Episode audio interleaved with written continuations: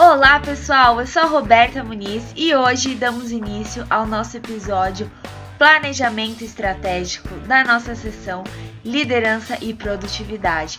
Mas quem vai apresentar é o Juliano Aleva, então fiquem com ele. Você sabe como começar um planejamento estratégico pessoal? Conhece a importância de entender o conceito de planejamento? Quer descobrir quais são as etapas do planejamento estratégico? Para dar início a um planejamento estratégico pessoal, você deve, primeiramente, estar ciente da sua situação de vida. Evitar estabelecer direção, sentido e propósito para a vida é trilhar um caminho incerto e nocivo na busca de suas realizações pessoais.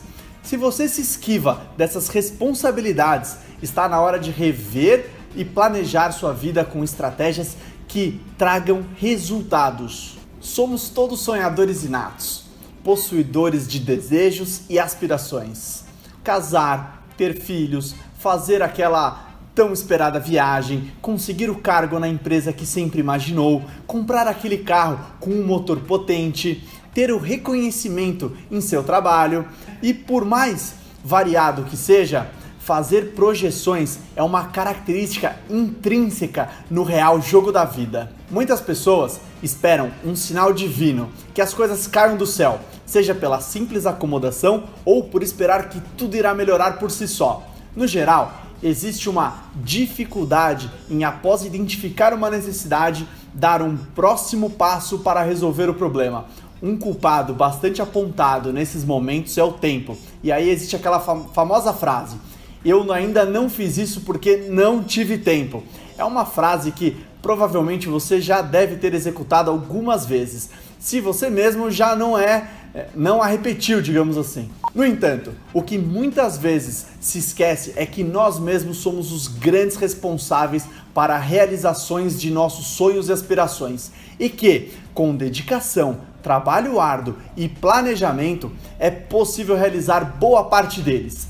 Se o gestor não possui uma vida pessoal organizada e estrategicamente pensada, dificilmente conseguirá comandar uma empresa ou sua própria carreira de maneira funcional. E aí eu faço uma pergunta: será que muitas metas atrapalham? E aí eu digo também: é preciso que se estabeleça uma quantidade de metas que você possa lidar sem pressão ou com pouca pressão, para que não desista no meio do caminho. À medida que suas realizações vão acontecendo, pode-se incluir novos objetivos a serem perseguidos. Se um dos seus objetivos é grande demais, foque apenas nele por um momento. Pense e estude todas as possibilidades. E sempre que possível, destrinche-o em pequenos outros marcos idealizadores. Ajuda na visualização se você escrever todos os sonhos em um papel em branco. É importante ver que quando a pessoa escreve isso, você percebe o que não está fazendo. É muito comum encontrar pessoas que parecem saber o que querem, mas em momento nenhum pararam para pensar nisso. Legal. Então, para dar início a um planejamento estratégico pessoal, você deve, primeiramente, estar ciente da sua situação de vida. Esta capacidade de autoconhecimento e autoanálise lhe dará discernimento para diferenciar quais são os seus desejos e objetivos sinceros, separando-os daqueles que foram passados ao longo da vida como ideais a serem alcançados. Os dois únicos fatos verdadeiros para qualquer pessoa são que você nasce um dia e vai morrer em algum outro dia. O que acontece entre essas duas etapas depende do seu modo de vida. Não adianta fazer planos na esfera financeira ou profissional e gastar toda a sua energia na realização desse sonho para, no fim, estar exausto fisicamente e emocionalmente. Todo planejamento, por mais que tenha um foco, deve ser flexível. Muitas vezes nos deparamos com situações que fogem ao nosso controle e que necessitam de tomadas de decisões que alteram o futuro. A partir do momento que você estabelece um objetivo a ser alcançado, não se deve fechar os olhos para as outras oportunidades que surgem no meio do caminho e que devem ser consideradas. Por isso, eu preparei um, um, apanhado teórico. Sabe aquela história contada por Sun Tzu de vencer a guerra antes da batalha? Ou melhor, de evitar a todo custo a própria batalha para vencer a guerra?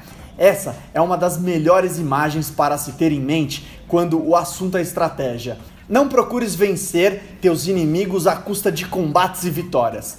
Quando um general domina todas as variáveis envolvidas no conflito, sua vitória é certa. Quando deixa ao acaso, corre o risco de ficar à mercê do inimigo ou de simplesmente medir forças no campo de batalha. Faz sentido, não?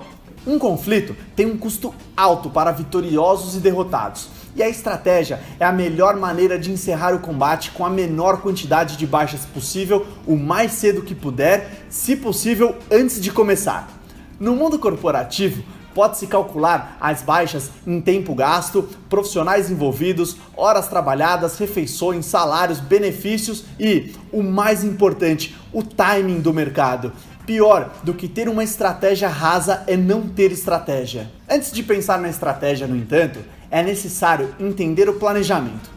Com isso, destaco cinco formas de compreender este conceito. 1. Um, planejamento é pensar o futuro. 2. Planejamento é controlar o futuro. 3. Planejamento é tomada de decisão. 4. Planejamento é tomada de decisão integrada. Quinto, planejamento é um procedimento formal para produzir um resultado articulado na forma de um sistema integrado de decisões. O que capta a ideia de planejamento, acima de tudo, é sua ênfase na formalização, a sistematização do fenômeno ao qual se pretende aplicar o planejamento.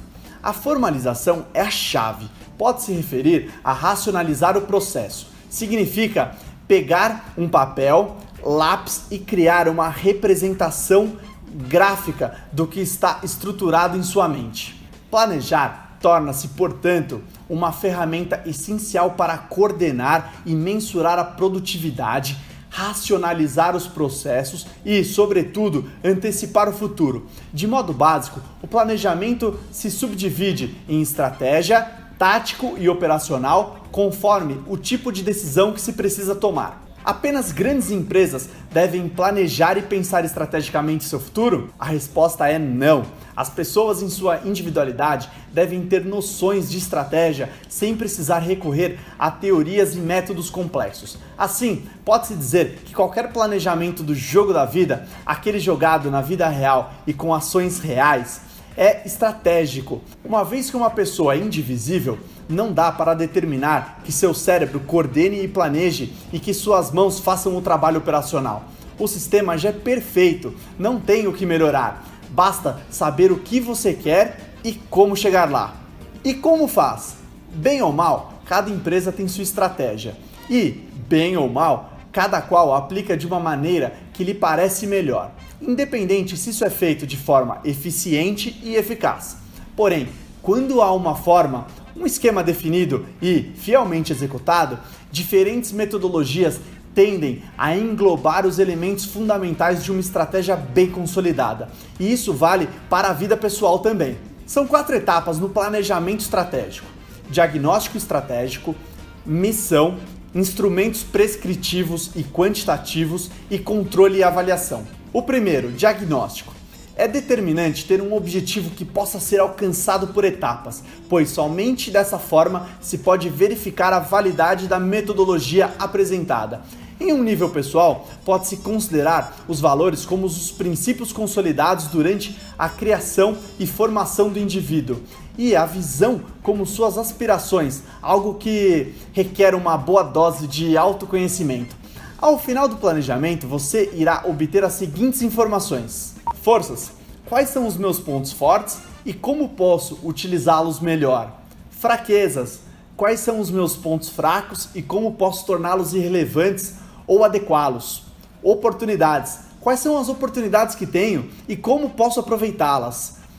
Ameaças. Quais são as ameaças que vou enfrentar e como evitá-las ou superá-las? O 2 é a missão. Também requer autoconhecimento. Rebouças define a missão como o motivo central da existência, ou seja, o que você quer fazer, para quem você quer fazer e por quê. Os propósitos vão informar quais são os setores dentro da missão onde você vai atuar ou já atua. Depois são montados os cenários do futuro, com base nas informações coletadas até então e nas projeções. Com isso, você vai saber se posicionar estrategicamente diante do que você quer ou espera para o futuro. O terceiro ponto são os instrumentos, e dentro disso nós temos objetivos, desafios, metas, projetos e planos de ação. O quarto ponto é o controle e avaliação. Por mais bela que seja a estratégia, você deve analisar os resultados. E essa é a etapa a ser cumprida antes de reiniciar o ciclo. Você deve criar indicadores para avaliar o desempenho, o quanto você se desviou do objetivo, desafios, metas e projetos e então tomar uma atitude com as informações disponíveis. Por fim, esses resultados devem ser acrescentados ao planejamento estratégico e o processo recomeça. Muito obrigado e até a próxima! E aí, pessoal, curtiram nosso novo episódio e entenderam de fato qual a importância do planejamento estratégico para as nossas vidas? Não se esqueçam de curtir e compartilhar o nosso podcast. E fiquem ligados, porque sempre rola um conteúdo novo por aqui. Até mais!